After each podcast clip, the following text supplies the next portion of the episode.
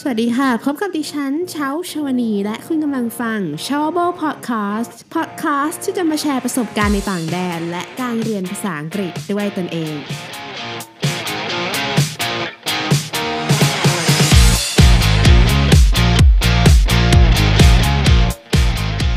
สวัสดีท่านผู้ฟังทุกท่านค่ะ ในพิโซดนี้นะคะเช้าจะมาเล่าถึงบรรยากาศตอนสมัยที่เช้ารับปริญญาที่มหาลัยในประเทศญี่ปุ่นนะคะ ก็คือจริงๆแล้วเนี่ยเช้าเรียนจบตั้งแต่ 3 ปีครึ่งค่ะ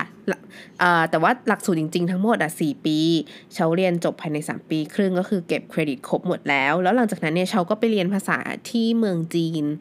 นะคะ ก่อนที่จะกลับมาเมืองไทยแล้วก็บินไปรับปริญญาที่ญี่ปุ่นค่ะ แต่ถามว่า เอ๊ะ แล้วถ้าเรียนจบแบบนี้เราจะไป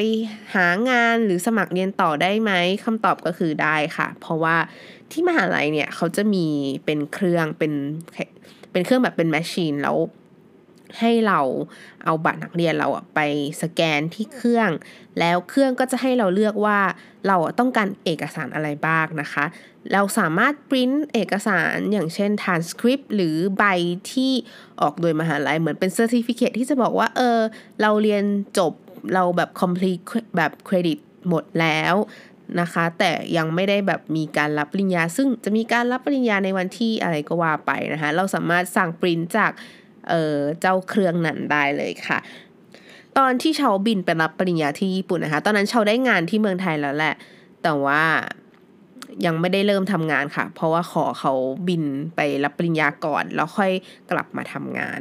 พอบินไปที่ญี่ปุ่นค่ะเชาก็ถือโอกาสนั้นเที่ยวเมืองอื่น ๆด้วยค่ะ แล้ววันรับปริญญาก็ค่อยแวะไปเมืองนั้นนะคะ เพื่อเข้าไปรับปริญญาเสร็จแล้วก็ไปเที่ยวเมืองอื่นต่อค่ะ ที่นั่นนะคะการรับปริญญาเนี่ยการแต่งกายก็จะเป็นแบบฟรีสไตล์ คือเราจะแต่งอะไรก็ได้ค่ะ รองเท้าก็ไม่บังคับ ชุดก็ไม่บังคับ คือเราจะใส่ชุดเดรส ชุดคอสเพลย์นะคะ ทรงผมก็ยังไงก็ได้ นะคะรองเท้าจะใส่คัทชู ส้นสูง ผ้าใบรองเท้าแตะยังได้เลยค่ะ แต่งหน้าก็แล้วแต่นะคะ ชุดครุยของที่มหาลัยเชานะคะ ก็จะเป็นชุดครุยสีแดงค่ะ แล้วก็จะมีหมวกจะเหมือนกับโลโก้ของพอดแคสต์อันนี้เลยนะคะ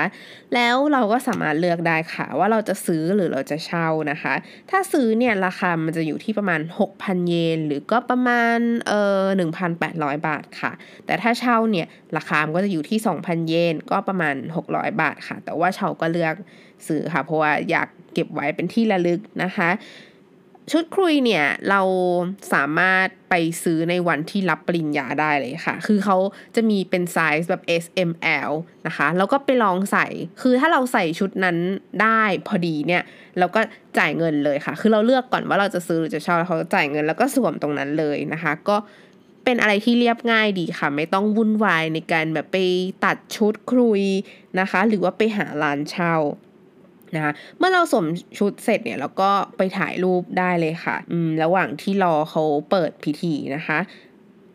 แล้วมันก็จะมีชุดอีกแบบหนึ่งค่ะ คือเขาเรียกว่าเป็นชุดฮากามะนะคะ จะคล้ายๆชุดกิโมโนค่ะ แต่ว่าชุดฮากามะเนี่ยค่าเช่ามันค่อนข้างแพงประมาณหลักหมื่นนะคะ อันนี้ไม่แน่ใจว่า จำผิดหรือเปล่า แต่จำได้ว่ามันประมาณหมื่นต้นๆค่ะ เป็นหมื่นบาทนะคะเชาก็เลยคิดว่า อืมเรา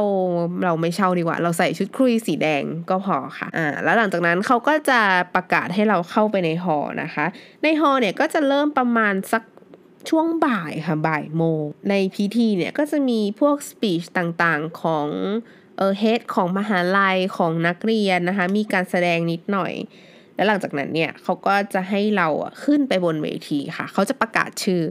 นะคะประกาศชื่อแล้วให้เราขึ้นไปบนเวที แล้วเราจะรับปริญญาบัตรจากอาจารย์ค่ะ ก็เป็นอะไรที่อบอุ่นดีนะคะ ทุกคนดูแบบสบายๆเฮฮายิ้มแย้มแจ่มใสค่ะ แล้วพอทุกคนรับปริญญาบัตรเสร็จปุ๊บ ใช้เวลาไม่ค่อยนานเท่าไหร่ค่ะ เพราะว่าอย่างเชาขึ้นไปรับปุ๊บถ่ายรูปแชะแชะเสร็จแล้วก็ลงจากเวทีมาเลยนะคะ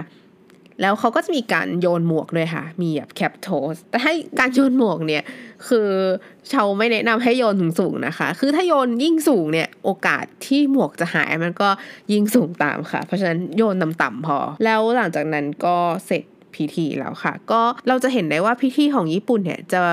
เรียบง่ายนะคะ สบายๆ จะไม่เยอะเหมือนของ บ้านเราสำหรับ episode นี้นะคะ ก็หวังว่าทุกท่านจะเห็นภาพบรรยากาศของการรับปริญญาในประเทศญี่ปุ่นนะคะ ส่วนน้องๆที่เรียนมัธยมอยู่ ก็หวังว่าเรื่องเล่าเนี้ยจะทำให้น้องมีแรงบันดาลใจในการสอบชิงทุนมาเรียนต่างประเทศนะคะเชาเชื่อว่าถ้าพยายามเนี่ยไม่ยากแน่นอนค่ะสำหรับนี้ขอบคุณที่ติดตามรับฟัง s h o w พอดแคสต์นะคะ สวัสดีค่ะ และนี่คือ s h o w a b l e Podcast สำหรับวันนี้นะคะ ขอขอบคุณทุกท่านค่ะที่แวะเข้ามารับฟัง ถ้าคุณชอบ s h o w a b l e Podcast นะคะ อย่าลืมกด subscribe เพื่อติดตาม หรือหากท่านมีคำถามสามารถถามคำถามได้ใน Facebook Page s h o w a b l e วันนี้ดิฉันเช้าชาวนี ขอลาไปก่อนแล้วพบกันใหม่ episode หน้านะคะ สวัสดีค่ะ